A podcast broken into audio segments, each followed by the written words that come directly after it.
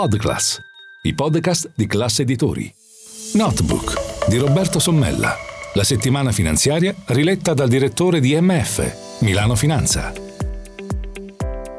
Buongiorno, benvenuti a Notebook. L'Italia rispetta i parametri di Maastricht. Non è un'edizione straordinaria di un giornale umoristico, ma la realtà. Ma non parliamo della parte pubblica del nostro paese, ma della parte privata, perché pensate che secondo le ultime rilevazioni dell'ACRI durante la Giornata del Risparmio è emerso che le famiglie italiane hanno un rapporto del loro debito privato, in questo senso, rispetto al reddito disponibile del 60%, ben sotto alla media europea che è intorno al 90%. E anche le imprese private italiane hanno un indebitamento che è molto inferiore alla media europea, intorno al 65% rispetto alla media europea che è il 100% sempre del fatturato complessivo. Quindi il famoso parametro di Maastricht di rapporto debito-PIL del 60% che nessuno raggiunge e che l'Italia purtroppo mai raggiungerà perché è ben sopra il 140%, è invece rispettato